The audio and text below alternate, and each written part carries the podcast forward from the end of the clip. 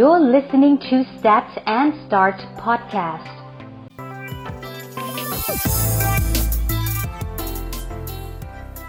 สวัสดีครับ Stats and Start นะครับวันนี้มาอีกแล้วนะครับแล้วก็มีสถิติดีๆมาชวนคุยกันอีกแล้วเหมือนเช่นเคย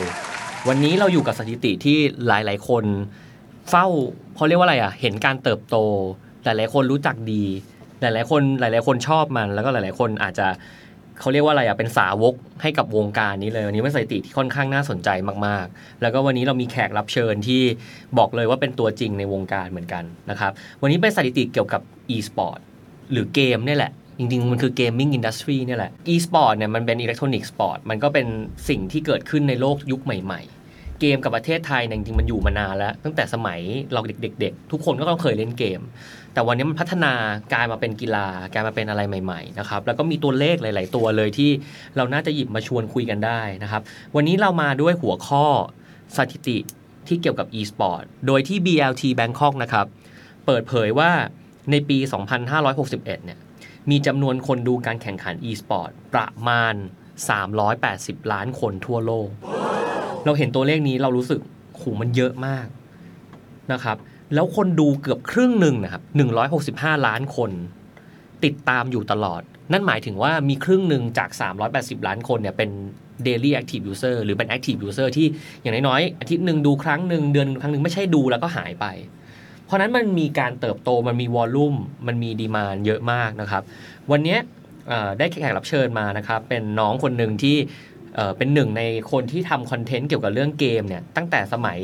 หลายปีมาเหมือนกันนะก็เห็นเขาอยู่ในวงการนี้มาแล้วก็ทุกวันนี้ก็มีเพจมีคน follow มีคนติดตามทำคอนเทนต์ดีๆออกมาหลายอย่างมากเลยนะครับสวัสดีครับน้องมาร์คสวัสดีครับน้องมาร์คแนะนำตัวหน่อยเป็นยังไงบ้างผมมาร์คทำคอนเทนต์เกี่ยวกับเกมครับเปิดเพจเล่นเกมมาประมาณ2 ปีครึ่งก็ได้ถูกแล้วแล้วก็รับทำคอนเทนต์เกี่ยวกับเกมบ้างอะไรเงี้ยครับผมเป็นฟรีแลนซ์ด้วยแล้วก็ทำหลายๆอย่างไปเรื่อยๆครับเพจชื่ออะไรนะครับมาร์คอ๋อเพจชื่อ SOMMARKZ ครับ SOMMARKZ ฮะจริงๆเนี่ยจะอ่านว่าตัว C ถึงจะถูกนะแต่ว่าพอพูดว่า SOMMARKZ แล้วคนไม่ค่อยอินกันใช่กลุ่มคนดูเขาแบบพอจะซ่าๆหน่อยก็เลยSOMMARKZ ก็ได้คือSOMMARKZ เนี่ยเป็นเพจที่ถ้าใครเล่นเกม ROV แล้วจะเห็นตั้งแต่สมัยยุคแรกๆเลยอยู่มาตลอดถูกไหมอยู่มานานยังไง2ปีกว่าใช่ไหมที่บอกปีเกมเขาเปิดธันวา2016ป่ะหรือ2017นี่แหละครับเราเข้ามาเราเข้ามาตอนถ้าไม่ถูกไปแก้ได้ไม่เป็นไรแล้วเราเข้ามาผมเข้ามาเล่นเกมเนี้ยประมาณแบบเกมเขาเปิดได้หลายเดือนอยู่นะเกือบครึ่งปีอะแล้วผมเพิ่งมาเล่นแล้วทีนี้แบบว่าผมเล่าก่อนว่าผมเข้ามาเล่นเกมนี้ได้ไงที่ออฟฟิศผมอะตอนนั้นผมทำงานแรกเลยทำงานอยู่พวกเอเจนซี่โฆษณาอะไรเงี้ยแล้วหัวหน้าเขาชอบแบบว่าก้มเล่นอะไรของเขาวะงานก็เยอะแต่หัวหน้าแม่งเล่นแต่เกมอะไรก็ไม่รู้อะไรอย่างเงี้ยเริ่มเผาหัวหน้านะแล้วพอวันนึงผมทำงานเสร็จเร็วผมก็ไปหาพี่เล่นอะไรอ่ะเขาบอกว่าเขาก็เปิดให้ดูโอ้โหเกมอะไรวะนี่มันเป็นเกมแบบแนวแบบMOBAอะไรเงี้ยบนมือถือผมก็เคยเล่นเกมแบบนี้นะแต่มันบนคอมไงสมัยแบบ Dota 1 อ่ะ .A อะไรเงี้ยผมว่าคนฟังน่าจะเคยเล่นกันเยอะนะสมัยแบบไทยไซเบอร์เกมอะไรเงี้ยแล้วก็มันก็มี L อะไรนะ Hon LOL Dota 2อะไรเงี้ยผมก็ไม่ได้เล่นผมก็ลอสมันไปเพราะว่าไปเรียนมหาลัยอะไรเงี้ยเราแบบเฮ้ยมันมาอยู่บนมือถือได้อะไรเงี้ยมันจะเล่นชักขึ้นมาเล่นอะไรก็ได้เนี่ยผมก็ลองเล่นมั่งหัวหน้าชวนเล่นแล้วหลังจากนั้นก็คือเล่นทุกเที่ยงทุกวันช่วงเลิกงานก็จะมาสมหัวกันเล่นกับพี่ที่ออฟฟิศเราทีนี้มันมีความสนุกตรงที่ว่าหลายคนน่ะมันอยู่ด้วยกันน่ะคนมาเล่นด้วยกันเพื่อนพูดคุยกันเล่นไปด้วยแซวกันสกิลปากดีใส่อะไรเงี้ยมันก็ฮาไงพอมันมีความฮาเกิดขึ้นมันก็เราน่าจะอัดคลิปไว้หน้าอะไรนี้ผมก็ลองอัดคลิปเล่นสนุกเนี่ยไว้แล้วก็มาตัดต่อที่บ้านแล้วก็อัพขึ้น Facebook ส่วนตัวอะไรนี้คนดูเยอะเราตอนนั้นมันเป็นยุคแรกของ ROV บนมือถืออ่ะคือเป็นเกมที่ฮุกคนไทยมากอย่างน่าเชื่อที่แบบว่าทุกเพศทุกวัยเล่นแบบหัวหน้าผม30กว่าเกือบ40อะไรเงี้ยเด็ก15เด็ก10ขวบอะไรเล่นกันทุกเพศทุกวัยจริงๆเราเล่นกันเยอะมากผู้หญิงผู้ชายคนแก่เล่นหมดเลยไปทางไหนก็พูดกันรู้เรื่องด้วยภาษาของเกม ROV เนี่ยมันคือแบบผมว่าช่วงผ่านมา2ปีถึงตรงทุกวันเนี้ยแต่เกมมันเปิดอ่ะก็ยังไม่มีเกมไหนที่ทำได้ขนาดนี้นะที่แบบว่าทุกคนเล่นน่ะมันก็เลยกลายเป็นว่า เราทำคอนเทนต์อะไรลงไปก็มีคนพูดเรื่องเดียวกันหมดแล้วมันไม่ใช่แค่แบบแค่ช่วงเดือนแรกหรือสัปดาห์แรกเหมือนโปเกมอนโกใช่ป่ะโปเกมอนโกก็บูมกันอยู่พักนึงแต่นี่มันคือแบบครึ่งปีก็ยังฮิตอยู่ก็ยังคุยเรื่องเดียวกันอยู่เนี่ยครับก็เลยเราลองมาทำเพจไหมเผื่อมันจะได้มีคอนเทนต์อะไรยาวๆอะไรเงี้ยคือเนี่ยเห็นไหมแขกที่มาเนี่ยแค่ฟังที่มาที่ไปก็รู้แล้วว่าเขาอะอยู่ในวงการทั้งในวงการของตัวคนเล่นด้วยแล้วก็เป็นวงการของคนที่เป็นผู้ผลิตคอนเทนต์อยู่ในวงการด้วยจริงๆเนี่ยวันนี้เราจะเอาตัวเลขเหล่านี้มาลองคุยกับทางคุณน้องมาร์คดูว่าเฮ้ยพวกนี้มันมีตัวเลขอะไรหลายๆอย่างที่มันเขาเรียกว่ามันรีเฟกต์ภาพตลาดนะครับเนี่ยเดี๋ยววันนี้พอเรามาคุยกันนะครับเราเห็นประวัติของน้องมาร์คเนี่ยจะรู้เลยว่าน้องมาร์คเนี่ยผ่านวงการเนี่ยมาเยอะแล้วก็ไม่ได้เป็นในฐานะแค่คนที่ชอบเล่นเกมด้วยแต่เป็นฐานะคนที่ผลิตคอนเทนต์นะครับวันนี้เรามีข้อมูลเยอะมากเลยมาร์คเดี๋ยวพี่เล่าให้ฟังแล้วเดี๋ยวเราลองมาชวนคุยกันจริงๆวันนี้ประเทศไทยเราอะอยู่อันดับที่20ของปริมาณ revenue เขาเรียกว่ายอดของตลาดเนี่ยภาพรวมมันเนี่ยมี revenue อยู่ที่ประมาณ 21,350 ล้านบาทก็เยอะมากเติบโตมาตลอดเนี่ยหลายๆปีที่ผ่านมาเนี่ยโตสูงถึง 32.4% อันนี้เป็นข้อมูลจาก Newzoo Insight นะครับแล้วเขาก็บอกว่าภายใน5ปีข้างหน้าเนี่ยเขาพิจิตรว่าตลาดเกมเนี่ยจะโตขึ้นไปเป็น 67,800 ล้านในไทยอย่างเดียวในไทยอย่างเดียวขึ้นอีก3เท่าใน5ปีเยอะมากนะแล้วก็จริงๆแล้วมันเลยทำให้เรารู้สึกว่าเกมอ่ะมันใหญ่มากแล้วเราไปเจอตัวเลขหลายๆอย่างที่น่าสนใจมากคือ1วันนี้ถ้าเรามองเกม market size นะครับภาพรวมของตลาดเกมเนี่ยมันใหญ่กว่าภาพรวมของตลาดเพลงกับตลาดกีฬาจริงๆอ่ะเป็นแบบ traditional กีฬารวมกันอีกไซซิ่งของมันใหญ่เหนือกว่า2 สิ่งนี้เลยคือ e-sport เนี่ยใหญ่กว่ากีฬาจริงๆกับบันเทิงอย่างเพลงรวมกันใช่ถ้าเรามองถึงในยอดของ revenue อ่ะของเกมมิ่งที่มีการทำเนี่ยถือว่าบัดเจ็ตเนี่ยมันใหญ่กว่าเพลงเยอะมากคืนนี้ตอนที่พี่เห็นตัวเลขแรกก็ตกใจนะโหมันใหญ่มากนะครับเพราะจริงๆเกมมันไม่ได้มีแค่เกมมือถือมันมีทั้งเกมคอนโซลมีทั้งเกมอะไรด้วยเพราะฉะนั้นตลาดเกมเป็นตลาดที่มีลูกเล่นแล้วพวกตัวละครในเกมมันก็กลายเป็นแอสเซทกลายเป็นอะไรที่สามารถเอาไปต่อยอดในธุรกิจได้เงี้ยเพราะฉะนั้นตลาดเกมมีไซซิ่งค่อนข้างใหญ่อันดับ1ใหญ่อันดับ1เมื่อเทียบกับเมเจอร์แคตทอกรีในเอนเตอร์เทนเมนต์ทั่วไปเลยแหละนะครับอีกอย่างนึงนะมาร์คเป็นคนเล่นเกมเหมือนกันเหมือนพี่ก็เล่นเนาะคิดว่าคนในไทยเล่นเกมกี่คนที่เป็นคนเล่นเกมจริงๆเราเรียกได้ว่าเป็นเกมมันคือเล่นเกมเป็นไม่ใช่แบบว่ามาเล่นแบบค้างคาวนะคือฉันน่ะเป็นคนเล่นเกมคือไลฟ์สไตล์เป็นเกมมีคนเป็นคนเล่นเกมอ่ะคิดว่ามีกี่คนอะไรเงี้ยคือแบบว่าประเทศไทยเรามี68ล้านคนน่ะคิดว่ามีกี่คนคนประเภทที่ว่าแบบกลับบ้านพักผ่อนก็คือหยิบเกมมาเล่นอะไรอย่างเงี้ยคือฉันเป็นแอคทีฟที่เล่นเกมเป็นประจำอ่ะฉันเล่นเกมได้ฉันชอบเล่นเกมคือแบบคนที่ชอบดูหนังก็คนที่ชอบเล่นเกมอะไรอย่างเงี้ยคิดว่ากี่คนที่ชอบเล่นเกมผมว่าเด็กไทยน่าจะมีสัก10กว่าล้านคนถ้ารวมผู้ใหญ่นิดๆด้วยก็น่าจะทั้ง15ล้าน20ล้านโอ้โหตรงมากเลยเป๊ะมากเลยคือตอนนี้เรามีแอคทีฟที่เป็นไทยเกมเมอร์เนี่ยอยู่ที่ประมาณ 14.7 ล้านจริงๆคือ15ล้านคนเลยแหละทั่วประเทศไทยก็ถือว่าเยอะแล้วจริงๆคนเล่นเกมก็อย่างที่รู้กันแหละเซกเมนต์ก็จะไปตกพวกวัยรุ่นหน่อยพวกเด็กหน่อยจริงๆก็ไม่ใช่ว่าคนแก่ไม่เล่นจริงๆคนมีอายุคนทำงานก็ยังเล่นเกมอยู่หลายๆคนอายุ35 40อย่างที่เมื่อกี้น้องมาร์คเล่าหัวหน้าก็ยังเล่นอยู่นะครับแต่แค่ว่าเขาย้ายแพลตฟอร์มไปอยู่ด้วย occasion ด้วยความสะดวกเนี่ยก็ย้ายไปอีกอย่างนึงคือทำไมเกมถึงโตในประเทศไทยเยอะมากรู้ป่ะเพราะว่ารัฐบาลกับมหาลัยอ่ะเขาสนับสนุนวงการ e-sport มากขึ้นคือรัฐบาลเนี่ยสนับสนุนมากเลยนะเดี๋ยวเราเห็น Asian Game ที่จัดก็รัฐบาลก็เป็นคนสนับสนุนให้มันมี e-sport เกิดขึ้นในขณะเดียวกันพวกมหาลัยก็เริ่มมีคอร์สเรียนเดี๋ยวนี้เรามีคอร์สออกแบบเกม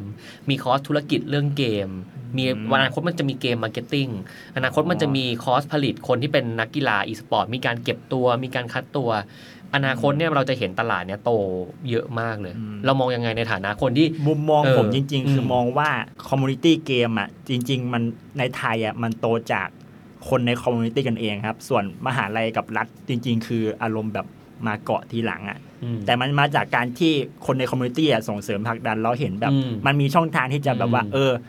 ทางนี้รัฐสามารถช่วยได้เช่นเอเชียนเกมที่เขามีอะไรอย่างเงี้ยครับโอลิมปิกอะไรอย่างเงี้ย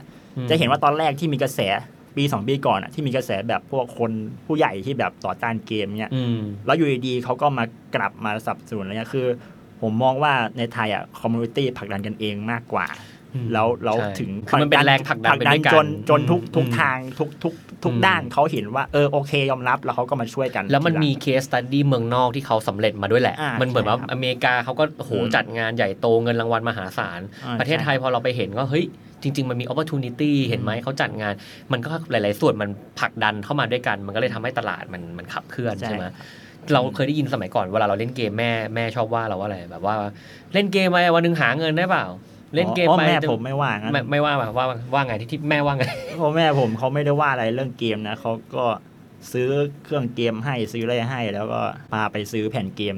บ่อยๆจริงว่าโอ้ไม่ใช่ทุกคนเป็นแบบชีวิตแบบน้องมาร์คจริงๆไม่ใช่ทุกคนเจอเรื่องแบบนี้นะที่แบบว่าพ่อแม่ก็ไม่ได้ขัดขวางอะไรคือเขาก็เห็นว่ามันการพักผ่อนอย่างนี้ถูกไหมแต่มันก็จะมีลิมิตที่มันควรจะเป็นแหละใช่ลิมิตอารมณ์แบบว่ากินเรื่องกินข้าวเนี่ยหรือว่าเรื่องนอน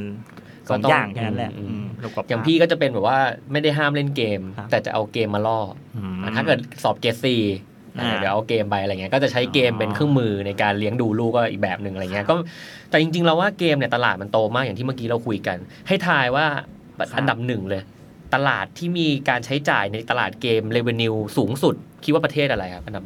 บ1ผมว่าต้องจีนแหละใช่เพราะว่าคนจีนเยอะมาก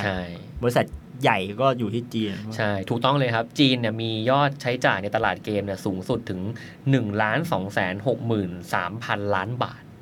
เยอะมากก็คือล้านแล้วเดี๋ยวอนาคตนะมาร์คเกมจีนจะเริ่มเข้ามามีบทบาทเยอะมากสมัยก่อนสมัยเราอ่ะเกมเกาหลีอ่ะสมัยถ้าเกิดใครเล่นเกาหลีคิดถึงเกมเกาหลีออนไลน์ก็เท่ากับเกาหลีใช่มั้ยแต่ตอนนี้มันเริ่มนะจีนเริ่มเข้ามาจับเกมเยอะมากนะครับแล้วก็เริ่มเข้ามามีบทบาทแล้ว1บริษัทองค์กรที่มีรายได้จากเกมสูงสุดในเดือน2เนี่ยข้อมูลเดือนธันวาคม2560คือ Tencentอันดับ1เลยนะครับยอดรายได้เนี่ยสูงถึง 64,000 ล้านบาทโอ้ก็คือถ้าเกิดล้านนี่เขาเอาไปเกือบครึ่งเลย ใช่แสดงว่า Tencent เนี่ยเขาทำหลายเกมจริงๆ Tencent เขาก็เป็นส่วนหนึ่งกับ ROV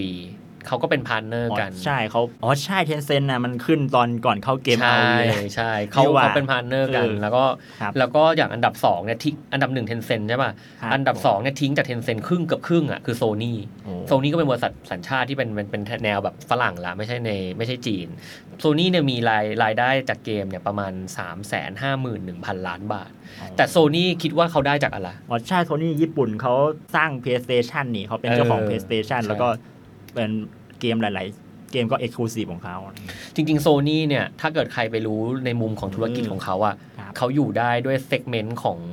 ของ BU ที่เขาช่วยดันเงินน่ะคือเกมเลยนะจริงๆในพวกอย่างอื่นของเขาอ่ะมันมีขาขึ้นขาลงแต่เกมของเขาว่าขาขึ้นตลอดโทรศัพท์เขานี่หายใช่คืออย่างแต่ก่อนเนี่ยเขามาทำทีวีใช่ป่ะแต่เขาว่าอยู่ได้ด้วยคอหลักของ business ที่เขามี revenue เยอะๆเนี่ยมาจากเกมล้วนๆเลยแล้วจริงๆเราพูดถึง PlayStation น่ะมันอยู่คู่เรามานานมากใช่โอ้โหเราเล่นเพย์ตั้งแต่เพย์1ป่ะผมเล่นเพย์1มันคือไอ้สีเทาๆที่มันมีปุ่มซ้ายขวาเทาขาวใช่ป่ะใช่แล้วก็มีแผ่นแล้วจำได้ป่ะเด็กๆนิสัยเหมือนกันก็คือมีแผ่นแล้วตอนแรกก็จะมีกล่องCD หลังๆก็จะเริ่มไม่เก็บกล่องแล้วมันก็จะกองอยู่เป็นว่าแล้วก็มานั่งหาตามไอ้แผ่นสกรีนน่ะใช่ๆถ้าพูดถึงเพลย์1คิดถึงเกมล่ะFinal 7เฮ้ยมันกำลังที่จะมันกำลังรีเมคใช่ป่ะปีหน้าครับผมเพลย์1มันก็จะมี Legendary เกมหลายอย่างนะมีนอกจาก Final มีอะไรลองเพลย์1เหรอ Winning มาป่ะ Winning มาสมัย Winning เลยยังไม่เป็นเลย Winning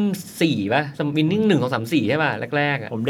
มจำไม่ได้แล้วมันเป็นภาคอะไรแต่ Winning แหละผมจำได้ที่มันเวลากดวิ่งแล้วมันแบบวิ่งทะลุทุกคนเลยแล้วก็ตั้งตัวละครนะพลัง99ไอ้ Winning 11ใช่มั้ย Winning 11อ๋อแล้วก็อันดับ3ที่ทำเงินจากเกมได้ก็เป็น Apple แล้วก็ Microsoft อันดับ4 Apple โทรศัพท์ iPhone เนี่ยมีรายได้จากเรื่องของเกมโอ้โหขายในเขาก็ทำล่าสุดเกมจาก Apple ก็เพิ่งมาเกิดขึ้นก็เป็น Apple Arcade อ๋อเขาสร้างแพลตฟอร์มตอนนี้เขาเริ่มทำแพลตฟอร์มจริงจังละล่าสุดก็คือสมัครเป็น Subscribe ต่อเดือนสมัครไปแล้วฟรีเริ่มต้น1เดือนครับผมแล้วสมัครไปยังครับสมัครแล้วก็เลิกแล้วลองเล่นยังลองเล่นหลายเกมแล้วรู้สึกว่ามันยังไม่ค่อยจริงว่าไม่ค่อยลองเล่าหน่อยผมอันนี้มันเป็นเรื่องใหม่มีเกมกบกระโดดมีอะไรใช่ป่ะมันความรู้สึก Apple ไทยโฆษณาได้นะครับผมคือ Apple Arcade อ่ะมันอารมณ์แบบว่าเขาจะไปซื้อพวกแบบอะไรวะสตูดิโอเกมครับผมมาสร้างเกม Exclusive ลงในแพลตฟอร์มเขาก็คือ Apple Arcade อยู่บนพวกโทรศัพท์ iPhone iPad ลง Apple TV อะไรเงี้ย แล้วทีเนี้ยเกมเขาก็จะอารมณ์แบบว่าข้อพิเศษของ Apple Arcade คือมันจะไม่มีโฆษณาแล้วก็ซื้อทีเดียวจบเกมมือถืออาจจะมีเพนพอยท์ที่แบบว่าซื้อไปแล้วต้องมาจ่ายเพิ่มทีหลังอะไรอย่างเงี้ยin app purchase อะไรเงี้ยเขาการันตีเลยว่า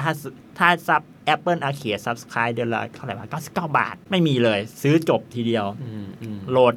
ดลบเท่าไหร่ก็ได้เท่าที่มีในแพลตฟอร์มเขาอะใช่แต่ด้วยความที่แนวเกมมันยังคงไม่ได้แบบตอบกว้างคือจริงคนเล่นเกมอ่ะถ้าเกิดผู้ฟังคนไหนไม่รู้นะจริงคนเล่นเกมมันมีหลายดีกรี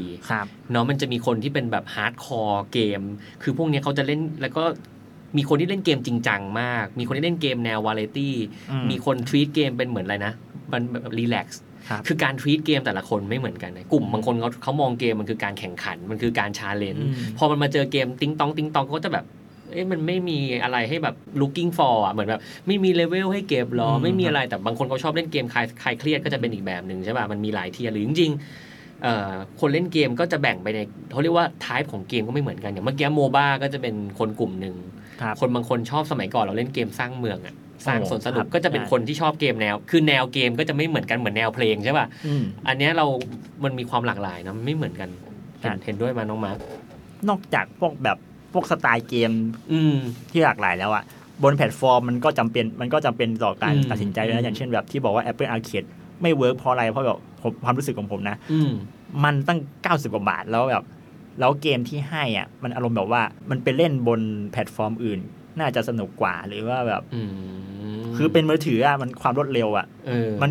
ไอพวกเกมเพชรอะไรอย่างเงี้ยมันถึงได้ขายดีมันเล่นเมื่อไหร่ก็ได้หรือเกม MOBA ที่แบบสู้กัน10นาที20นาทีจบอะไรเงี้ยมาฝากไปบอกทีมคุกหน่อยใช่ป่ะ ช่วยเพิ่มเกมที่มันเพิ่มความหลากหลายหรือว่าอะไรที่มันตอบโจทย์กับแพลตฟอร์มของมันอะไรแต่พี่ว่าเขาก็คงต้องเอาคอนเทนต์มาเรื่อยๆแหละเพราะเขาคงต้องหาคอนเทนต์ดีๆหาเกมดีๆมาลงแต่เราเห็นมาว่าตลาดเกมมันโตขนาดที่ Apple ยังให้ความสำคัญใช่ป่ะมันชี้หลายๆอย่างนะแล้วอันดับ4คือ Microsoft อันดับ5คือ Blizzard รู้จัก Blizzard ใช่ป่ะ Blizzard เอ้ยขอเสริม Apple นิดนึงคือผมว่าตอนแรกอ่ะเขาเปิดให้ฟรีก่อนเพื่อลองดูว่าเกมไหนคนเล่นเยอะคนเล่นน้อยแล้วเดี๋ยวเขาจะเอามาเพิ่มทีหลังแหละคือเก็บข้อมูลก่อนเป็นไปได้จริงเขาก็ยังใหม่ในตลาดที่เป็นแบบถึงเขาจะขายเกมจาก App Store ได้เยอะแต่ว่าเขาก็ใหม่สำหรับเป็นเจ้าของแพลตฟอร์มแต่จริงๆพี่เห็นด้วยเรื่องนี้เลยนะตลาดเกมจริงปราบเซียนเหมือนกันนะตลาดเกมเดี๋ยวจะมีข้อมูลชุดนึงเนี่ยน่าสนใจมากคือตลาดเกมเนี่ยเขาเรียกว่าเป็นตลาดที่มีไลฟ์ไซเคิลต่ำมากเดี๋ยวพี่เล่าให้ฟังแล้วเดี๋ยววันนึงจะใครที่จะทำธุรกิจเกี่ยวกับเกมหรือคนเล่นเกมอ่ะลองถามตัวเองดูว่าเราเหมือนป่ะเราอยู่ในอุตสาหกรรมเดียวกันเรารู้ไหมว่าไลฟ์ไซเคิลมันสั้นมากอะไรอย่างเงี้ยจริงคนทำเกมนี่ต้องดู data เยอะมากเพราะงั้นฟังพอดแคสต์นี้บ่อยๆข้ออันดับที่5 Blizzard นะครับ Blizzard ผมรู้จักครับผม Blizzard นี่อยู่มานานแบบว่า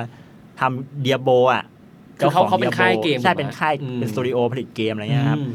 ทำ Diablo ทำอะไรอ่ะ World of Warcraft อะไรอย่างเงี้ยคือเกมแต่ละเกมข้อดีของ Blizzard คือแต่ละเกมเขาอ่ะชีวิตยาวนานมากแบบอยู่เป็น legendary อ่ะพูดง่ายๆคือมันไม่ค่อยตายอ่ะมันตายคือเขาทำเกมทีเขาเกมออกไม่เยอะแต่ทำทีแบบอยู่ยาวเลยแบบว่า World of Warcraft ที่เปิดเป็น10ปีอ่ะครับกราฟิกของเกมไปถึงไหนแล้วก็ยังเป็นยังเหมือนยังแบบไม่ไกลมากอยู่ดีครับ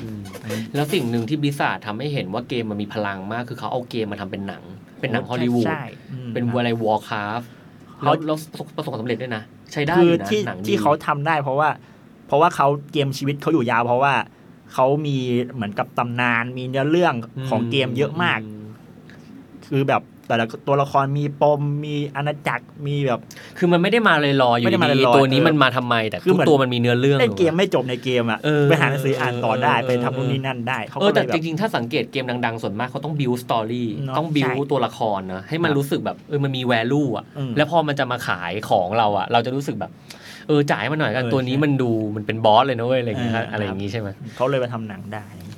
เราไปเจออีกข้อมูลหนึ่งคือเกมวันนี้มันมีคนดูเยอะมากถูกไหมมาแล้วเขาก็มีพวกแพลตฟอร์มที่เอาไว้ดูพวกสตรีมเกมอะอย่างแบบ YouTube หรืออย่าง Twitch อย่างเงี้ยมันก็มีข้อมูลปี2560มาว่า Twitch และ YouTube เนี่ยมันก็จะมีการเก็บข้อมูลว่าเกมไหนคนดูเยอะสุดอันดับ1เนี่ยเป็น Dota 2 อันดับ2เป็น League of Legends อันดับ3เป็น Overwatch อันดับ4เป็น CS:GO อันดับ5เป็น Hearthstoneมาร์คเล่นเกมไหนบ้างในนี้5อันนี้ที่คนดูเยอะสุดเคยเล่นหรืออะไรเคยเล่น CS:GO Overwatch แล้วก็ League of Legends คือ2อันดับแรก Dota 2 กับ League of Legends เป็นเกมประเภทเดียวกันคือแบบเป็น MOBA ครับเป็นเกมแบบทีมละ5แล้วก็สู้กันในแผนที่จริงๆ MOBA พอพูด MOBA น่าจะรู้จักทุกคนแล้วเพราะคนเล่น ROV เยอะมากจริงก็น่าจะเข้าใจมันคือต้นแบบของ ROV ทีนะครับDota กับ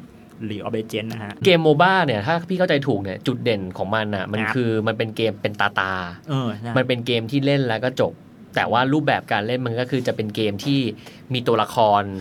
เป็นทีมเวิร์คมีแต่ละฝั่งมีกันเป็นทีม5คนแล้วเขาก็จะมาต่อสู้กันด้วยตำแหน่งต่างกันจริงๆมันคล้ายๆกีฬาเหมือนฟุตบอลมีกองหน้ามีกองหลังแต่เกมก็จะเป็นแบบไอ้นี่เป็นตัวแทงค์ไอ้นี่เป็นตัวแครี่ใช่ป่ะไอ้นี่เป็นตัวเมจมันก็จะเป็นอาชีพของมันแล้วก็เก่งแข่งกันมันก็เลยเป็นเกมสไตล์นี้ถูกไหมครับแต่ถ้าอย่างเกม CS:GO หรืออย่างเกม Overwatch เนี่ยมันจะเป็นอีกแบบนึงใช่ไหมมันเป็นไงเป็นชูตติ้งคือ CS:GO ก่อนเลยคือมันเคาน์เตอร์มันก็มีมานานแล้วตั้งแต่สมัยแบบยุคห้องคอมอะไรอย่างเงี้ยนะครับผมเล่นในโรงเรียนมันก็พัฒนามาเรื่อยๆครับจนแต่ว่ามันภาคล่าสุดของ CS คือ Counter Strike Global Offensive เนี่ยมันเหมือนกับว่าเขาผลักดันไปเรื่องของ e-sport มากขึ้นรู้สึกว่าถ้าในยุคที่แบบว่า e-sport ยังไม่ค่อยบูมเท่ายุคเนี่ย CS:GO เป็นเกมแรกๆที่แบบผลักดันเรื่องทัวร์นาเมนต์แล้วก็แบบทำให้เกิดการแบบตั้งทีมตั้งลีกมีสปอนเซอร์จริงจังครับแต่จริงๆถ้าเกมการแข่งขันมันไม่เกิดขึ้นอ่ะมันไม่มีอารีนาไม่มีคอมเพติชันนะมันก็จะไม่มีคนที่เป็นไอดอลมันก็จะไม่เกิดคนที่มาสอนเล่นเกมมันก็จะไม่เกิดคอมมูนิตี้อ่ะมันก็จะไม่เกิดเพราะมันไม่รู้ว่าเราเล่นไปจุดสุดท้ายของการเล่นเกมมันคืออะไรเรารู้สึกว่าการที่มันมีเวทีอ่ะมันคือโกอ่ะมันเหมือนมันมีเป้าให้คนที่เล่นเกมเขารู้ว่าเขาทำไปเพื่ออะไรถูกป่ะไม่งั้นเราก็เล่นไปเรื่อยๆมันก็แล้วถ้าขับแม่จะถามว่าเล่นแล้วได้อะไรแต่วันนี้เราพูดได้แล้วแม่ผมจะเป็นแชมป์โลกผมจะไปเอาเงิน60 ล้านบาทอะไรอย่างเงี้ยแบบมันเริ่มเพราะนั้นตรงเนี้ยสำคัญมากและอย่างอันนึงเนี่ยที่เราคุยกันหลายๆครั้งมากเลยเคยรู้มั้งมาว่าสัดส่วนของคนที่เล่นเกมเนี่ยเป็นไงสัดส่วนเกมเมอร์วันนี้นะเราให้ฟังผู้ชายเนี่ย 53% ผู้หญิง 47% โอ้ไม่ห่างกันมากอายุต่ำกว่า20เนี่ย 28% แต่ถ้าอายุระหว่าง21ถึง35เนี่ย 51% และอายุ36ถึง50เนี่ยประมาณ 21% แสดงว่าจริงๆแล้วพอร์ชั่นของคนที่เล่นเกมเนี่ยไม่ใช่แบบเด็กวัยรุ่นซะทีเดียวนะคนทำงาน First Jobber เนี่ย 21-35 เนี่ยคือพวกเราเนี่ยคนทำงานแรกๆหรือเด็กมหาลัยเนี่ยเล่นเกมเยอะเพราะอะไรรู้ป่ะเพราะเรามีความเชื่อว่าก็มีเหตุผลนะเพราะเด็กๆเนี่ยมันถูกควบคุมด้วยการเงินบางครั้งเกมมันต้องซื้อมันต้องอะไรแบบเนี้ยก็ไม่สามารถจะเป็นคนเล่นเกมเมอร์ได้จริงจังเพราะว่าต้องเรียนหนังสือต้องอะไรพ่อแม่ก็ยังแบบไม่ปล่อยแต่พอเข้ามหาลัยปั๊บก็จะเริ่มหลุดละเราก็จะเริ่มซื้ออะไรอย่างเงี้ยเพราะนั้นสัดส่วนเกมเนี่ย 21-35 เนี่ยใครทำการตลาดด้านเกมเนี่ยก็ต้องรู้ข้อมูลพวกนี้เพื่อเอาไปใช้นะนี่เป็นข้อมูลจาก B.L.T. เอาแบบว่าเด็กๆซื้อไม่ได้โตขึ้นมามีตังก็เอาไปซื้อคือแบบวัยเนี้ยกำลังซื้อเยอะมันถึงมีข่าวที่เด็กมันไปรูดบัตรแม่เป็นแสนแล้วก็ แล้วแม่ก็แบบมาบ่นว่ากูไม่รู้มาก่อนเลยว่าลูกไปรูดอะไรมาอะไรเงี้ยคือจริงๆอ่ะเราเคยคิดเสมอว่าเด็กเล่นเกมแต่ถ้าเกิดคุณดูสถิติหน่อยนึงจริงๆอ่ะคนที่เล่นเกมอ่ะมันมีหลายกลุ่มและจริงๆเนี่ยจากตัวเลขเนี้ย 51% เนี่ยมันคนวัยทำงานทั้งนั้นเลยเพราะนั้นคุณก็ต้องเข้าใจแล้วว่าอ๋อวิธีการมันไม่เหมือนกันจริงวัยทำงานเนี่ยตอนเด็กเราก็โตมากับเกมเหมือนกันนะครับแบบตอนเด็กนะแต่เขายังมีข้อมูลอีกครับมาร์คบอกว่าพฤติกรรมเกมเมอร์ชาวไทยเนี่ย67% เปิดดูคอนเทนต์ประเภทเกมรีวิวเกมเยอะนะแสดงว่าคนเล่นเกมชอบดูคอนเทนต์เรื่องเกมแล้วก็ชอบดูรีวิวเกมอะว่าสนุกไหมเหมือนต้องถ้าเป็นสมัยเราก็ต้องแบบก่อนจะไปซื้อแผ่นราคาหลายพันก็มาว่างานเรื่องนี้เกมมันก็ไม่ใช่ถูกๆนะแบบว่าพันกว่าบาทอะไรอย่างนี้แต่มันมีช่วงลดราคาอะไรอย่างนี้สุดท้ายมันเหมือนพวกแบบเครื่องสำอางเหมือนอะไรทุกอย่างแหละจะต้องดูรีวิวก่อนซื้อมันไม่ใช่อารมณ์แบบซื้อมาแล้วเล่นได้เลยคือเพราะว่าเกมมันเป็นเรื่องของเขาเรียกว่าอะไรสไตล์ถูกป่ะบางครั้งเราซื้อคนอื่นบอกสนุกแต่พอเราเล่นเราจะมันก็รีวิวก็เลยกลายเป็นอีกหนึ่ง opportunity ของคนที่อยู่ในวงการใช่ไหมแล้วก็พวกเกมแข่งขันเนี่ยมันมีเหมือนอัปเดตตลอดเวลาเปลี่ยนแปลงตลอดเวลาเราก็ต้องคอยดูว่าตัวนี้มันเก่งขึ้นตัวนี้มันถูกลดความสามารถลงหรือว่าสเต็ปการเล่นไปดูว่าเขาเล่นยังไงก็เลยมีผมว่าตรงเนี้ยทำให้คนแบบดูวิดีโอหรือว่าคอนเทนต์เกี่ยวกับเกมเยอะขึ้นและอีกอันนึงนะเขาบอกว่า 66% ของคนเนี่ยใช้เมาส์สำหรับการเล่นเกมโดยเฉพาะคือฉันลงทุนซื้ออุปกรณ์เกมจริงๆธุรกิจอุปกรณ์เกมก็เติบโตมาก คือหลายๆแบรนด์ที่ทำนะเดี๋ยวนี้เนี่ยแว่นตากรองแสงเกมโอ้ขายดีมากคือแบบโหคนซื้อเยอะเพราะเขาเล่นเกมเขาก็กลัวตาไม่ดีหรือไอ้พวกคีย์บอร์ดหรือเดี๋ยวนี้พวกจอคอมใหม่ๆครับมาร์คเขาไม่ได้ขายคนธรรมดานะเขาจะมีรุ่นที่เป็นโค้งๆขายคนเล่นเกม PUBG แล้วเห็นเยอะกว่าชาวบ้านอ่ะแล้วก็มีจอที่แบบว่าปกติจอคอมเรามันจะมีรีเฟรชเรทอยู่ที่59-60 เฮิร์ตซ์อะไรอย่างงี้ใช่มั้ยมีจอแบบ120-144อะไรเงี้ยใช่มั้ยบอกว่าเหมือนไปดูแล้วเหมือนดูเดินตามห้างเราเป็นทีวีแบบลื่นๆอย่างนั้นนะเอามาเป็นจอเกมแล้วมันต่างกันยังไงนะมันภาพชัดกว่าหรือคือภาพมันจะถี่กว่าแล้วเราจะมองเห็นได้ดีกว่ามั้งสมูทกว่าอะไรอย่างเงี้ยคือการโฟล์กราฟิกจะสวยแล้วก็เห็นแต่อีจอโค้งมันโกงมากเลยพี่ไปเจอมาไอจอโค้งอ่ะพอเวลาเล่นเกมพวกเกมแบบยิงปืนอ่ะเราเห็นมากกว่าคนอื่นมองง่ายเราไม่ต้องกวาดตาเยอะเฮ้ยมันก็คนเราก็เข้าใจทำนะแล้วก็เป็นธุรกิจเป็นหนึ่งธุรกิจที่แบบเติบโตมากใครที่ไปนั่งขายพวกคีย์บอร์ดธรรมดาอย่างเงี้ยคุณลองมาดูดิว่าเฮ้ยจริงๆมันก็มีกลุ่มเนี้ยที่แบบเป็นเกมมิ่งโปรดักต์คุณอาจจะมาจับกลุ่มก็ได้หรือเนี่ยเขาบอกว่า 45% ของคนที่เล่นเกมเนี่ยเล่นทั้งเกมบนคอมพิวเตอร์ตั้งโต๊ะเล่นทั้งบนมือถือก็เล่นทั้งบนคอนโซลคือเล่นหมดอ่ะคือเกือบครึ่งอ่ะคือคนทุกคนเล่นเกมก็คือมีมือถือก็เล่นที่บ้านก็มีคอนโซลเงี้ยของม้ามีทุกอย่างมั้ยหรือว่าไงผมมีคอนโซลนะ PS4 มี PS4 ด้วยแต่ในไทยนี่ Xbox ขายไม่ค่อยดีไม่คนไม่แสดงว่าเรามีคอนโซล PS4 ได้มี PS4 แล้วก็มีมือถือคอมแล้วก็มือถือครบเลยก็เราอยู่ใน 45% ยังไม่ครบยังมี Nintendo Switch อีก Nintendo Switch ของพี่ชายก็คือคอนโซลก็คือเป็นสวิตช์ก็เป็นของ Nintendo ของญี่ปุ่นถูกไหมครับสวิตช์เขาจะอารมณ์แบบเป็นไฮบริดอ่ะมันเ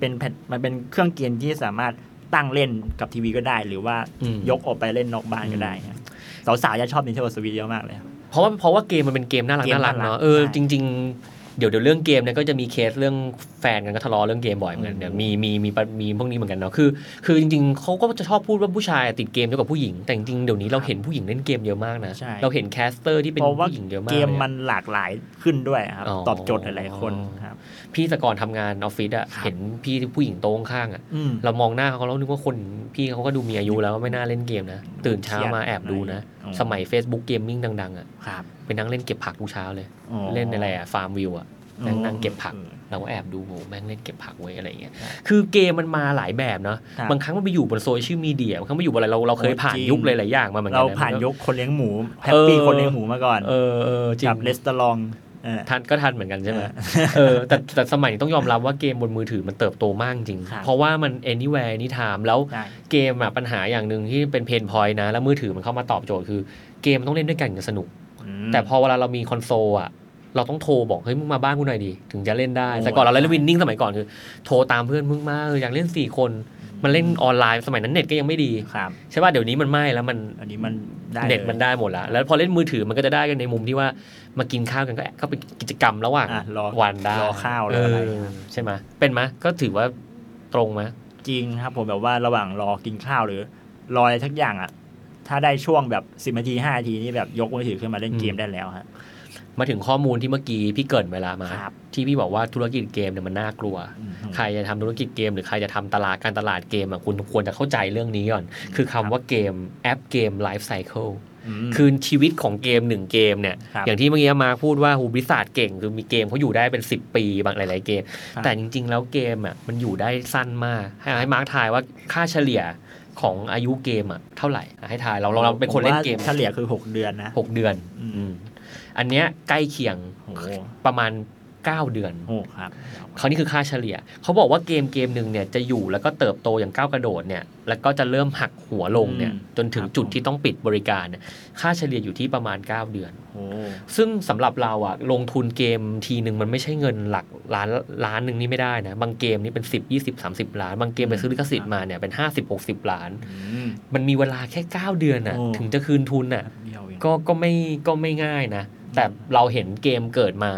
ต้องยอมรับว่าเวลาเกมมันเข้ามาวันแรกๆอ่ะช่วงแรกที่มันปล่อยมันเยอะมากนะระเบิดตุ้มเลยคนเยอะคุณลองคิดดูดิว่าสมมุติแบบเกมนึงมีล้านยูเซอร์อ่ะแล้วเขาขายแพ็ครายเดือนละ200อ่ะID ละ200ตีว่าครึ่งนึงจ่ายเท่าไหร่แล้วอ่ะใช่มั้ยเราเติมเกมเหมือนกันมั้ยเราเติมครับโอ้เอ้าโอ้อย่าถามคนลุกเลยใช่ป่ะทำไมเราถึงเติมเกมเอางี้พี่ก็เติมเกมกันเรามาแลกเปลี่ยนกันคือถ้าเป็นเกมแบบ เมื่อก่อนมันจะมีแค่เกมออฟไลน์ใช่ไหมก็ซื้อทีเดียวก็จบใช่ไหมครับได้คอนเทนต์ทุกอย่างในเกมแต่สมัยนี้มันมีแบบว่า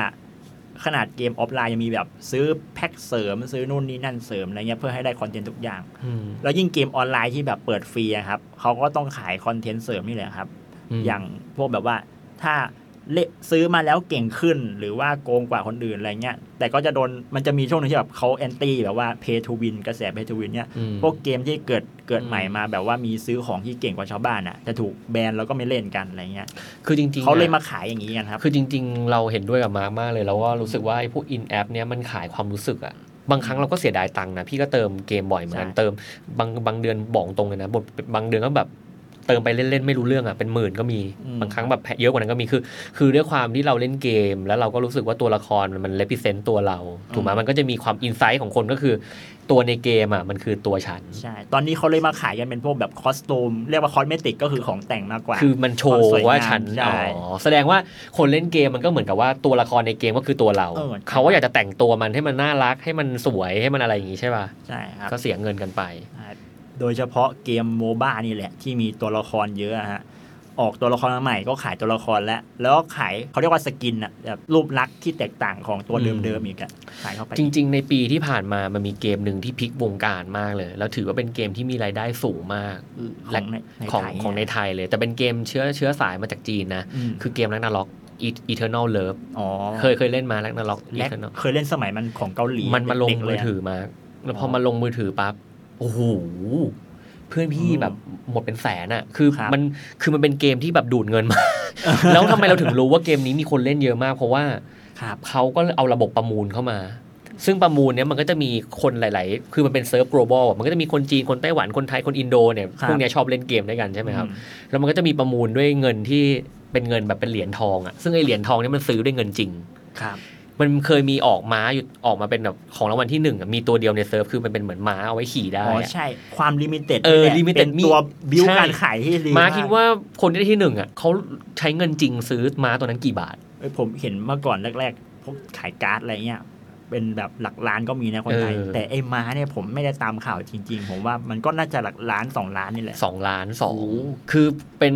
คนจีนคนไทยก็ได้ชุดอุลตร้าแมนมาก็ซื้อไป2ล้านคือกลายเป็นว่าคน spending เยอะมากแสดงว่าไอ้9เดือนเนี้ยเป็น life cycle ที่สั้นก็จริงแต่จริงมันเป็นธุรกิจเกมเป็นธุรกิจที่ว่าถ้าเกิด quick win ได้อะเงินมันเยอะมากแต่มันเห็นด้วยกับมาตั้งแต่แรกคือเกมเนี่ยมันยากในการ maintain เพราะเกมมันเบื่อเร็วเราเป็นคนเล่นเกมน่าจะเหมือนกันก็คือพอเล่นไปเรื่อยๆมันก็จะเริ่มเบื่อแล้วอยากจะหาเกมใหม่มาอีกแล้วแล้วเกมมันมาถี่กันนะมาคิดว่าปีเดือนนึงเห็นเกมใหม่อีกเกมโอ้โหผมก็เคยทำคอนเทนต์อยู่เกมนะเยอะมากเลยเกมอะเยอะมากแต่เกมที่น่าสนใจจริงๆหรือคนเขาเฝ้ารอจริงๆมันมีไม่กี่เกมหรอกครับเพราะฉะนั้นถ้าเกิดคุณเป็นนักการตลาดนะครับแล้วคุณจะสนใจเกมเนี่ยก่อนที่คุณจะไปเสียตังค์ไปจ้างเกมเขาทำอะไรเงี้ยอาจจะต้องดูก่อนนะว่าเฮ้ยเกมนี้มันอยู่ในสเตจไหนแล้ววะ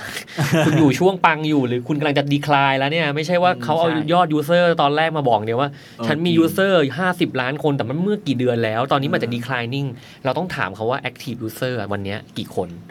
ยิ่งแอคทีฟน้อยโอกาสในการทำการตลาดก็น้อยด้วยแล้วกว่าแคมเปญจะออกกว่าจะทำงานอะไรใช่เพราะฉะนั้นตรงนี้ก็เป็นอีกส่วนนึงและจริงๆสมัยนี้การทำการตลาดบนเกมมันมีหลายรูปแบบมากเลยมีทั้งการไปทำไอเทมอลิมิเต็ดเป็นการไปทำบอร์ดแคสอยู่บนเกมไปทำผ่านเกมอินฟลูเอนเซอร์บางคนไปทำเป็นแบบกล่องลิมิเต็ดมีแค่ต้องซื้อของแบรนด์นี้บางคนไปทำเป็น payment gateway อย่าง KK Plus เขาก็แบบถ้าเติมเงินผ่าน KK Plus ในเกมได้ของเพิ่มได้อะไรคือมันมีรูปแบบการตลาดเยอะมากมากในอุตสาหกรรมเนี่ยที่จะไปทำกับเกมแต่จริงๆสิ่งที่น่ากลัวคือคนที่เป็นนักการตลาดเนี่ยเข้าใจเกมจริงๆน้อยมากแล้วจริงๆถ้าเกิดคุณไม่เข้าใจอินไซต์คนเล่นเกมเนี่ยคุณทำการตลาดแค่ไหนไปก็เหมือนตำน้ำพริกละลายแม่น้ำเพราะคุณไม่มีวันตอบโจทย์เกมได้สมมุตินะคุณจะมาทำสกิน ROV อ่ะแล้วคุณเป็นแบรนด์สมมุติแบรนด์ชื่อนึง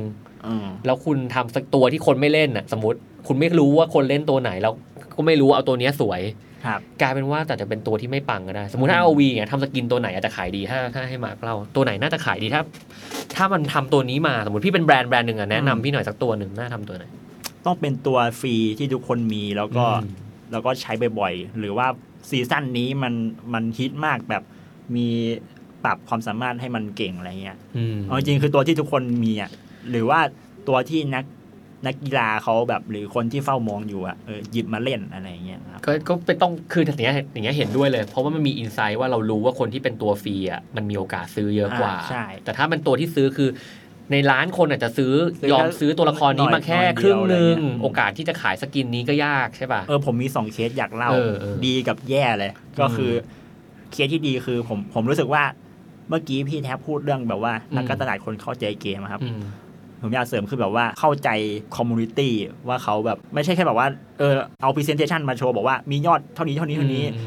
จริงๆอยากให้เข้าใจคอมมูนิตี้ของเกมนั้นมากกว่าแบบเกมนี้เขามีชีวิตกับเกมนี้ยังไงคนเล่นเกมเนี้ยเล่นเพราะอะไรเล่นเพราะอยากได้อะไรแล้วคุยภาษาอะไรกันอะไรเงี้ยครับอย่างเอาง่ายๆเกมแบบเดียวกันคือเกมโดดร่มฮะ PUBG กับ Free Fire มันก็เกมโดดร่มเหมือนกันนะ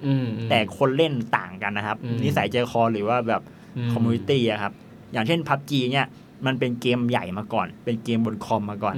แล้วมาลงมือถือมันก็เลยจะมีความแบบพรีเมียมทั้งเรื่องกราฟิกหรือระบบการเล่นมากกว่าไม่ใช่มากกว่าอีกแบบนึงอะไรเงี้ยครับความสมจริงอะไรมันก็มากกว่าเพราะว่ามันมาจากคอมมันมามีระบบยิงมีปืนลั่นมีเสียงมีอะไรเงี้ยฮะส่วน Free Fire เป็นเกมที่เกิดใหม่โดยเฉพาะมือถือเลยแล้วมีความแฟนซีมากกว่าอะไรอย่างนี้กลุ่มคนเล่นก็จะต่างกันนิดนึงคือในเกมที่มันดูจะเหมือนกันแต่จริงมันก็ต่างกันนะคนเล่นเราต้องเข้าไปดูคอมมูนิตี้ว่าคนเขาคุยอะไรกันหรือว่าเล่นอะไรกัน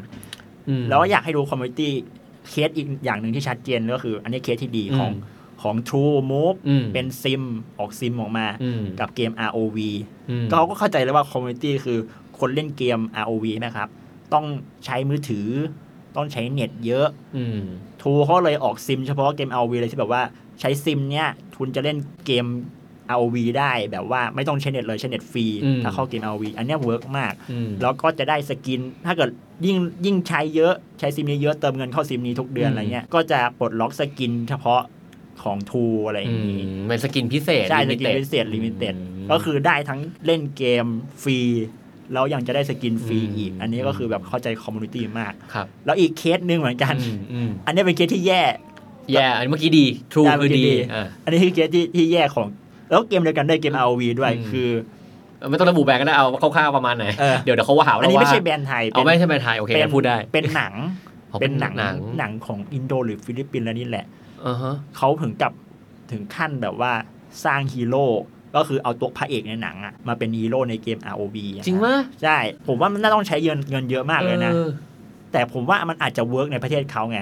แต่พอมาอาจจะเวิร์กในประเทศเขาแต่พอมาเข้าไทยอ่ะคนไทยไม่ได้อินเพราะหนังเรื่องนี้ไม่ได้ฉายในไทยแล้วก็เป็นหนังชาติอินโด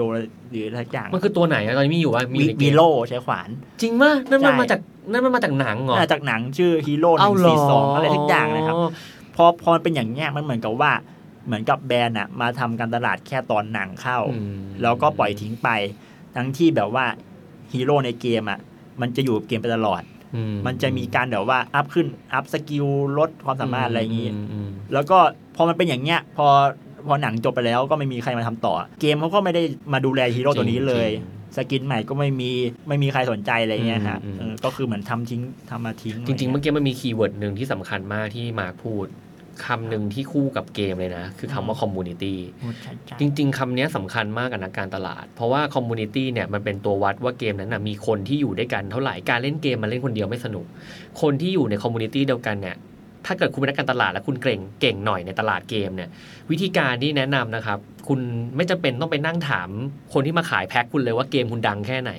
คุณเสิร์ช Facebook แล้วว่ามันมีกลุ่มไทยอ่ะ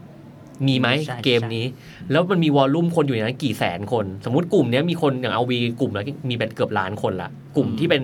Facebook Group ที่เป็นชื่อ ROV Thailand แล้วเขามาอยู่ด้วยกันในกลุ่มเขาทำอะไรกันรู้ป่ะเขาจะมาแชร์เคล็ดลับมาชวนคุยมาด่ากัน มาโชว์ของมาอวดกันคือเนี่ยมันคือสิ่งที่หล่อเลี้ยงเกมเวลามีเกมมาหาคุณนะคุณจะทำการตลาดในเกมเนี่ยคุณไปดูก่อนเลยว่าในกลุ่มมีกี่คนถ้ากลุ่มมันมีแค่ 2-3 พันคนนะทำไงก็ไม่ได้เพราะมีกลุ่มมันมีคนเล่นแค่เนี้ย บางครั้งมันจะช่วยรีเฟกปริมาณยูเซอร์จริงมากกว่าตัวเลขที่มันเป็นยอดดาวน์โหลดด้วยซ้ำอันนี้เป็นวิธีการหนึ่งที่แนะนำนักการตลาดว่าถ้าคุณอยากจะหาว่าเฮ้ยกลุ่มนี้มันปังไหมมันมีคนอยู่ลองไปเสิร์ช Facebook Group ดูว่ามีไหมเอาชื่อเกมไปเสิร์ชเติมคำว่าไทยแลนด์เติม TH เติมประเทศไทยเนี่ยมันก็จะมีขึ้นเลยมีกี่กลุ่มไปไล่ดูจะช่วยได้นะครับจริงๆเนี่ยเราคุยกันมาเกือบ40 นาทีเราได้อะไรเยอะมากจริงๆวันนี้ตลาดเกมมันไม่ได้มีแค่คนเล่นเกมเนาะมันมีทั้งแบบคนที่เป็นโปรเพลเยอร์มีทั้ง developer มีโค้ชเดี๋ยวนี้โค้ชก็มีเป็นอาชีพมีทั้งคนที่เป็นเกมแคสเตอร์มีทั้งคนที่เป็น organizer คนทำงานคือมันขับเคลื่อนธุรกิจ publisher เกมก็มีถูกป่ะครับแล้วก็มีสตรีมเมอร์มีแคสเตอร์คือคนที่เป็นนักพากย์เกมส่วนสตรีมเมอร์คือฉันมาสตรีมคอนเทนต์เกมใช่ไหมแล้วก็มีแบบโปรดักชันคนที่ทำแบบทีมงานสร้างการแข่งขันคือมันก็เป็นอาชีพใหม่เป็น new talent ที่คนก็เริ่มไมเกรดมาอย่างตอนนี้ถ้าถามน้องมาร์คอยู่ในกลุ่มหมวดไหนเป็นหลักผมก็เป็นคนเล่นเกมคนหนึ่งนะที่แบบว่ามีสกิลทำคอนเทนต์ก็เลยมาทำคอนเทนต์เกี่ยวกับเกมเพราะว่าเราก็มีความรู้สึกว่าเล่นแล้วก็สนุกแล้วก็อยากจะแบ่งความสนุกให้คนอื่นต่อก็เลยว่าเราทำงานคอนเทนต์อยู่แล้วก็เอามาทำเกมอะไรเงี้ยก็คงคิดว่าน่าจะเป็นแบบอยู่ในประเภทแบบคอนเทนต์ครีเอเตอร์มากกว่าไม่ได้จอดจงว่าจะต้องแคสเกมหรือว่าไลฟ์เกมอะไรเงี้ยครับแต่วันนี้ต้องยอมรับว่าธุรกิจเกมมันมีรายได้จริงๆเนาะมันไม่ใช่เป็นธุรกิจเหมือนสมัยก่อนที่แบบมันไม่มีรายได้อะไรเงี้ยแล้วก็ภาพของคนไทยที่เคยเขาเรียกว่าอะไรอ่ะปิดกั้นเกมไม่รู้ว่าเกมจะทำไปเพื่ออะไรตอนนี้มันก็เริ่มเห็นตัวอย่างสนับสนุนถูกไหมครับว่ารายได้คนที่เป็นโปรเพลเยอร์นี่เขาขั้นต่ำเดือนละ 50,000เงินเดือนที่ ROV ให้ที่ทางการีน่าแถลงออกมาเนี่ยก็คือให้อย่างน้อย 50,000 เพื่อให้เป็นเบนช์มาร์คเพื่อให้คนเริ่มอยากจะเข้ามาในวงการมากขึ้นธุรกิจเกมมันก็ไปต่อไม่ได้ถ้ามันไม่มีบุคลากรถ้ามันไม่มีโปรเพลเยอร์เขาว่าต้องมา encourage ให้คนอยากจะเข้ามามากขึ้นอะไรเงี้ยซึ่งตรงนี้มันก็ทำให้เกิดมิติอื่นๆเยอะมากเดี๋ยวนี้คนอยากเป็นเกมแคสเตอร์เยอะมากอยากเป็นเกมสตรีมเมอร์เยอะมากมันอยากเป็นเหมือนน้องมาร์คเนี่ยแหละคนอยากเป็นเยอะมากนะน้องมาร์คคิดว่าเดือนนึงมีคนอยากมาเป็นหรือคนมาเปิดเพจแบบเกมเยอะมั้ยผมก็ไม่ค่อยได้ดูเท่าไหร่นะแบบว่าผมดูอะไรที่ผมจะมีสิ่งที่ดูประจำอยู่อ่ะผมจะไม่ได้ดูว่าไม่ได้ไปเบาส์ว่ามันจะมีอะไรใหม่ขึ้นมาอะไรเงี้ยครับผมว่าก็เยอะนะคนก็อยากเป็นเรื่อยๆแล้วทำไมเราถึงคิดว่าคนที่ตามเราอ่ะคนที่ตามแบบคนที่มา follow เราอ่ะเขาตามเราเพราะอะไรผมว่าผมมองอย่างงี้คือใครจะมาเป็นแคสเตอร์หรือว่าสร้างคอนเทนต์เกี่ยวกับเกมก็ได้แหละผมว่าทุกคนมันมีคนที่จะตามอยู่เราแค่ต้องหาเขาให้เจอหรือว่าเอาตัวเองไปอยู่ในที่ที่พวกเขาอยู่อะไรเงี้ยนะสำหรับคนที่ตามผมว่ามันเป็นเรื่องของความแบบความตลกความฮามากกว่าเพราะว่าผมก็ไม่ได้เล่นเก่งอะไรเข้าใจไม่ได้ขายความโปรไม่ได้ขายความโปรขายความฮาอะไรอย่างนี้ตั้งแต่แรกอยู่แล้วอะไรเงี้ยครับผมก็จะแบบแต่ละคลิปแต่ละคอนเทนต์ที่จะทำก็จะมีใส่มุกใส่อะไรตลกๆไปเรื่อยๆฮะแล้วถ้าเกิดสมมุติเราพูดถึงการทำคือพี่เรียกว่าเป็นอาชีพแล้วกันนะเป็นอีกหนึ่งอาชีพเนี่ยเป็น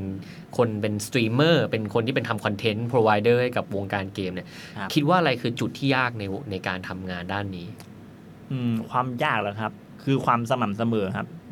อันนี้ยากสำหรับผมเลยนะคือแบบว่าเราทำลงไปแล้วอ่ะอาจจะโหอันแรกปังมากเลยแบบคนดูเป็นล้านอะไรเงี้ยแต่ว่าเราจะทำต่อไป 2, 3, 4, 5, 6, 7, 8, 9, 10, 100ได้ยังไง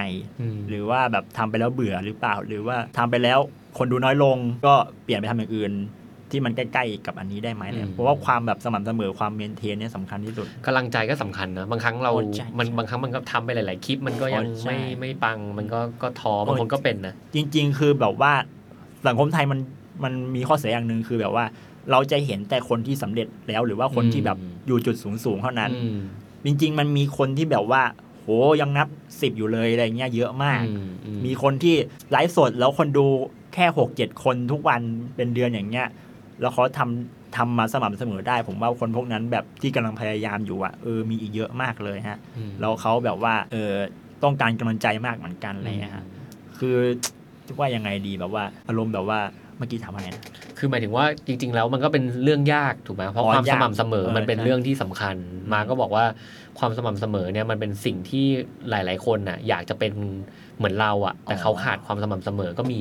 สมมุตินะทำอาทิตย์ละครั้งก็อีกทีนึงก็ไม่ทำละอะไรอย่างเงี้ยนึกออกแล้วอยู่อะไรคืออยากให้อย่าเพิ่งเลิกอะไรอย่างเงี้ยถ้าเรา เราคิดว่าตรงเนี้ยมันเป็นตัวเราแล้วมันใช่แล้วอะไรอย่างเงี้ยมันถูกต้องเราก็ทำต่อไปแต่ว่าเราอย่าทำให้มันเท่าเดิมเราต้องพัฒนาขึ้นบางทีมันอาจจะแบบว่าของดีๆอ่ะมันแค่แบบยังไม่คนยังไม่มาเจอเท่านั้นแหละเราก็ต้องทำไปเรื่อยแล้วเราค้นหาเส้นทางไปเรื่อยๆผมว่ามันจะต้องมันต้องดีสักวันแหละแต่ถ้าสมมติวันนี้ผมมีเป็นศูนย์เลยพี่เป็นศูนย์เลยพี่อยากจะเป็นเกมแคสเตอร์อยากจะแบบอยากจะเป็นคนที่แบบมาไลฟ์เกมอยากเป็นคนทำคอนเทนต์เกมวันนี้มีความชอบละเพราะมีเกมที่บ้านเล่นทุกวันถ้าต้องแนะนำพี่หนึ่งอย่างแนะนำละหนึ่งอย่างเลยอ่ะที่แบบพี่ต้องเริ่มจากพี่ต้องมีสิ่งนี้ก่อนเลยติดใจติดไว้ในหัวก่อนเลยแล้วพี่ค่อยมาเป็นใช่ไหมครับคิดให้ได้ก่อนว่าคิด50คอนเทนต์แรกให้ได้ก่อนครับคือแบบว่าอย่างน้อยถ้าเราทำอันที่1แล้วไม่ดีเรายังมีไอเดีย 2, 3, 4 ทำต่อไปได้นะแล้วเราถ้าเราทำได้ถึง50หรือ100อะไรเงี้ยแสดงว่าเราเมนเทนได้เราสม่ำเสมอได้เลยครับคือเราไม่มีวันรู้ว่าสมมติคล้ายๆแบบว่าไม่รู้ว่าอันไหนมันจะปังอ่ะต้องทำไปเรื่อยๆคือต่อให้มีแบบแฟกเตอร์ทุกอย่างแล้วว่าโอ๊ยอันนี้คุณภาพดีอันนี้มีมุกครบอันนี้พูดถึงเรื่องที่อยู่ในกระแสแต่พอโพสต์ไปแล้วบางทีมันอาจจะไม่มีใครเห็นอะไรก็ได้จริงๆนะครับเพราะว่ามันเอาแน่เอานอนได้ค่อนข้างยากนะครับแล้วสุดท้ายใกล้ถึงช่วงจบของเทปนี้ละถ้าเรามองตลาดเกมอย่างเมื่อกี้เราเห็นตัวเลขเห็นอะไรมาเราก็อยู่ในวงการเกมมาเราเห็นโอกาสในเกมอีกมากมายมาเรามองเกมอีก5ปีข้างหน้าจะเป็นไงเกมนี่มันก็อยู่ในเอนเตอร์เทนเมนต์นะครับถ้าเศรษฐกิจไม่ดีคนก็มาสเปนกับความบันเทิงได้น้อยลงแต่ถ้ามองในภาพรวมของโลกนะฮะผมว่าเกมมันยังไปต่อได้อีกเยอะครับคือผมว่าอนาคตอ่ะมันคือเอนเตอร์เทนเมนต์สามัญเลยนะคือเราเหมือนดูหนังดูอะไรอย่างเงี้ยสมัยก่อนอ่ะแบบอนาคตคนมันไปอยู่ในโลกเสมือนหรือนู่นนี่นั่นใช่ไหมหรือหนัง Lady Player One อะไรอย่างนั้นนะผมว่ามันจะไปขนาดนั้นเลยนะแต่มันจะมาด้วยรูปแบบไหนก็ผมก็ยังไม่ทราบได้เพราะมันเปลี่ยนแปลงตลอดคือสิ่งหนึ่งที่มันไม่เคยหายไปคือเกมไม่เคยตายจากมนุษย์เราใช่ครับมันจะพัฒนาการเข้าถึงเราไปเรื่อยๆเราเล่นตั้งแต่สมัยเป็นเกมคอมใส่แผ่นซีดีไปซื้อตามร้านเอาตลับอะไรเคยเห็นว่าไอ้กล่องไอ้ร้านเกมคอมที่มันจะเป็นซองของปลอมแล้วเราก็ไปซื้อ200มาลงแล้วก็ต้องเขาเรียกอะไรนะมาแคร็กโกงมันไอ้พวกเกมสมัยแบบเด็กสมัยคอมแรกๆอ่ะแล้วทุกวันนี้มันคือแบบแค่โหลดแอปผ่านมือถือแล้วมันก็ไม่เคยบริษัทใหญ่ๆก็กระโดดลงมาเล่นเป็นผู้เล่นมากมายเยอะมากอย่าง Apple หรืออะไรอย่างเงี้ยผมว่ามันยังไปได้อีกคือเกมมีเป็นโอกาสเลยเนาะแล้วจริงเกมก็เป็นสิ่งหนึ่งที่มันก็เป็นทางเลือกของการพักผ่อนหรือการแข่งขันคือเกมอะความเจ๋งของมันคือมันไม่ได้บอกว่ามันเป็นแค่ relaxation ไม่ได้เป็นแค่การมันอาจจะเป็นความฝันก็ได้มันจะเป็นการแข่งขันก็ได้มันอาจจะเป็นความโกรธก็ได้คือในเกม1เกมเนี่ยมันสามารถจะให้อารมณ์คนได้หลายร้อยอารมณ์เนี่ยจะขำก็ได้คือมันไม่ได้เหมือนหนังที่แบบว่าภาพยนตร์เรื่องนี้มันขำมันก็ขำอย่างเดียวใช่ไหมเกมมันทวีตเราหลายอย่างแล้วเราไม่ได้แค่แบบเสพอย่างเดียวคือเราเข้าไปเป็นส่วนหนึ่งกับมันได้อย่างหนังหรือเพลงเราอาจจะนั่งฟังหรือดูแต่เพลงอาจจะต้องเล่นดนตรีอะไรเงี้ยแต่เกมคือเราไม่ต้องไปซ้อมอะไรเราเข้าไปร่วมกับมันได้เลยอะไรเงี้ยคือเกมจุดเด่นมันคือการมีส่วนร่วมคือมันเอาเราไปอยู่ในนั้นแล้วมันให้พื้นที่เรากับพื้นที่ของเกมแล้วเราอาจจะกลายเป็นมีชื่อเสียงหรือว่าได้ประโยชน์จากเกมได้ด้วยการแบบขายไอเทมหรือว่าเป็นสตรีมเมอร์หรืออะไรหลายๆอย่างอะไรเงี้ยเนี่ยจริงๆพอวันนี้เราคุยกับน้องมาเราเห็นมิติของเกมเยอะมากเลยจริงๆมันเป็นโอกาสหลายๆธุรกิจมากนะผมคิดตัวอย่างแบบเฮ้ยทำไมวันนี้ยังไม่เห็นมีใครทำแบบเรามีที่ไปเล่นคอร์ดแบดเรามีที่ไปเล่นซ้อมฟุตบอลทำไมเราถึงไม่มีที่ไปซ้อมเกมบ้างวะสมมุตินะถ้าอีสปอร์ตมันมาเนี่ยหรือว่าอีเวนต์ว่าเฮ้ยมันมีสตาร์ทอัพอะไรไหมที่มันคอนเนคคนกับเกมแคสเตอร์คือ Twitch มันก็เป็นแพลตฟอร์มที่ดีนะมันก็เกิดมาแล้วแต่จริงๆมันยังมีวิธีเยอะมากที่เราจะสามารถทำธุรกิจได้หรือเป็นว่าวันนี้คุณมีธุรกิจของคุณคุณมีแบรนด์ของคุณอาจจะมีเซกเมนต์ของคนที่เล่นเกมเนี่ยเป็นอีกหนึ่งกลุ่มที่คุณสามารถจะทำการตลาดได้คุณอาจจะขายของได้หรือคุณทำร้านอาหารเนี่ยคุณอาจจะมีช่วงเวลาที่แบบสำหรับคนเล่นเกมมีที่ให้คนเล่นเกมมาเล่นแล้วคุณมีโปรโมชั่นให้คนเล่นเกมหรืออะไรเงี้ยหัวร้อนก็กินฟรีหรืออะไรเงี้ยคือมันจะมี opportunity เยอะมากถ้าคุณเข้าใจโครงสร้างของเกมแล้วคุณเห็นการเติบโตของตัวเลขอ่ะคุณสามารถไปทำอะไรได้เยอะเลยครับเนาะมันมีโอกาสอีกเยอะเลยอ่ะคือถ้าแบบมองง่ายๆแบบไม่มีกำแพงกั้นไม่มีความห่างไม่มีอะไรมองให้มันใกล้ตัวมากๆเลยครับคือเกมมันก็เหมือนเป็นพื้นที่ ที่ผู้บริโภคเข้าไปอยู่เราแค่เหมือนกับว่าเอาแบรนด์เอาสินค้าของเราอะไปอยู่ตรงนั้นมันก็คือพื้นที่หนึ่งในโลกดิจิตอลนะครับเกมมันก็แค่พื้นที่หนึ่งในโลกดิจิตอลนะครับมองเป็นอย่างนั้นดีกว่าเหมือน Facebook เหมือนคนเล่น Facebook เยอะเหมือนคนเล่น LINE เยอะเกมก็แค่พื้นที่หนึ่งในโลกดิจิตอลเราแค่ต้องเข้าใจคอมมูนิตี้เข้าใจการเซฟของเขาเข้าใจพื้นที่ที่เขาอยู่เข้าใจตัวเขาเข้าใจความต้องการไม่ได้ไกลตัวมากเลยอะไรเงี้ยครับจริงๆโอ้โหวันนี้ได้มุมมองตรงนี้มากนะครับสิ่งนึงนะวันนี้ผมพีดิกไว้เลยเป็นนอสตราดามุสเลยบอกเลยว่าวันหนึ่งถ้ามาเวลการ์ตูนมันสามารถเป็นหนังแล้วตอนนี้เป็นผู้นำของตลาดภาพยนตร์ได้ผมก็มั่นใจว่าวันหนึ่งเกมจะสามารถมาทำเป็นตลาดหนังแล้วทำได้เงินไม่แพ้มาเวลวันหนึ่งนะผมเชื่อเพราะว่าเราเชื่อว่าเกมจริงเนื้อเรื่องข้างในอ่ะมันดีฟมันสนุกมันน่าสนใจบางครั้งอาจจะดีกว่าฮีโร่ได้นะมันเป็นอีกมิติหนึ่งอะเกมมันมีเรื่องราวนะแต่แค่ว่ามันยังไม่ได้ถูกเอามาเล่าเป็นหนังอะมี Warcraft เนี่ยเรื่องแรกๆที่มันเริ่มมาทำแต่ยังคงเชื่อว่ามันจะมีหนังหลายๆเรื่องจากเกมแน่ๆในอนาคตแล้วเชื่อว่ามันก็จะเป็นอีกหนึ่งมุมมองใหม่ๆในธุรกิจอื่นเกมมันมี power ขนาดนั้นเราว่าให้พี่เดานะพี่ทำนายไว้เลยต้องมีสุดท้ายครับมาร์คฝากอะไรกับคนฟังหน่อยเร็วเรานี่คุยกันมานานกันก็ลองเล่นเกมสักเกมนึงนะครับผมจริงลองเล่นสักเกมถ้าวันนี้ผมว่าทุกคนที่ฟังน่าจะเคยเล่นเกมมาบ้างหรือเคยเล่นตอนเด็กหรือเคยเล่นมานานมาแล้วหรือว่ายังไม่เคยเล่นเกมเลยนะฮะก็ลองโหลดจาก App Store ก็ได้เอาจากมือถือมาเล่นสักเกมนึงดูครับหาเกมที่คุณชอบหรือว่าคุณแบบคุณอาจจะติดเข้าไปในเกมนั้นมากๆอาจจะแบบว่าค้นพบอะไรบางอย่างคุณอาจจะเป็นโปรเพลเยอร์ของเกมเตติสเกมกดเพชรก็ได้คุณอาจจะแบบคือโลกของเกมมันคือชีวิตอัลเทอร์เนทีฟของคุณได้เลยชีวิตคุณวันๆทำอะไรโลกของเกมอาจจะเป็นอีกร่างหนึ่งก็ได้ครับผมก็ต้องขอบคุณน้องมาร์คมากนะครับที่แบบมาคุยแล้วก็มาแลกเปลี่ยนกันแล้วก็น้องมาร์คเองก็มีผลงานมีอะไรในออนไลน์มากมายนะครับเดี๋ยวลิงก์เนี่ยจะแปะเอาไว้ในคอมเมนต์ของเทปนี้นะครับก็ไปฝาก follow ฝากติดตาม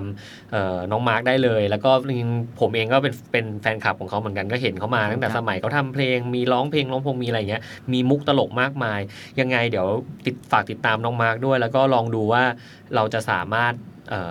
เขาเรียกว่าอะไรมีวิธีใหม่ๆในการนำเสนออะไรได้อีกไหมน้องมาร์คคงมีวิธีเยอะที่จะมาทำให้คุณเอนเตอร์เทนกับเกมอะไรเงี้ยคงมีอีกหลายแบบนะครับสุดท้ายนะครับเกมหรืออะไรก็ตามเนี่ยการตลาดเนี่ยสิ่งสำคัญที่สุดคือการเข้าใจ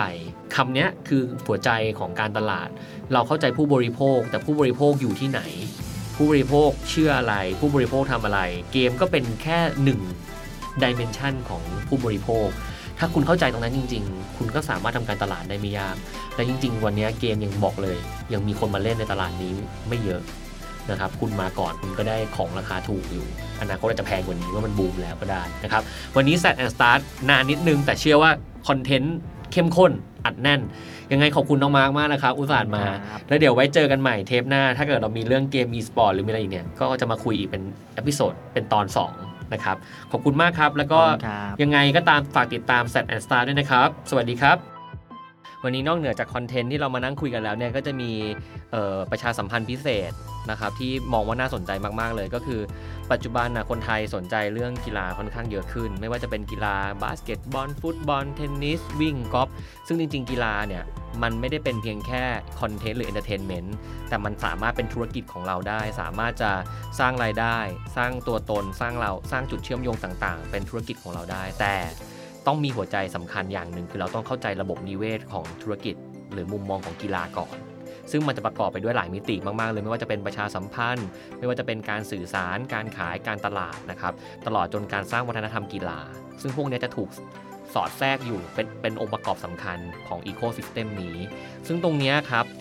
ก็นานๆจะมีคอร์สเรียนที่มันตอบโจทย์มิตินี้ก็หายากนะผมนั่งคิดมันไม่ค่อยมีอะไรแบบนี้ก็เป็นคอร์สเรียนด้าน Sport Marketing The Creator ที่จะจัดขึ้นนะครับในเร็วๆนี้ตรงนี้จะทำให้เราเห็นมุมมองการบริหารตรงนี้ทั้งหมดเลยแล้วก็มีเนื้อหาอะไรที่น่าสนใจมากมายมี Exclusive Class มีอะไรที่คิดว่าคนที่สนใจการทำธุรกิจเกี่ยวกับสปอร์ตหรือมองหา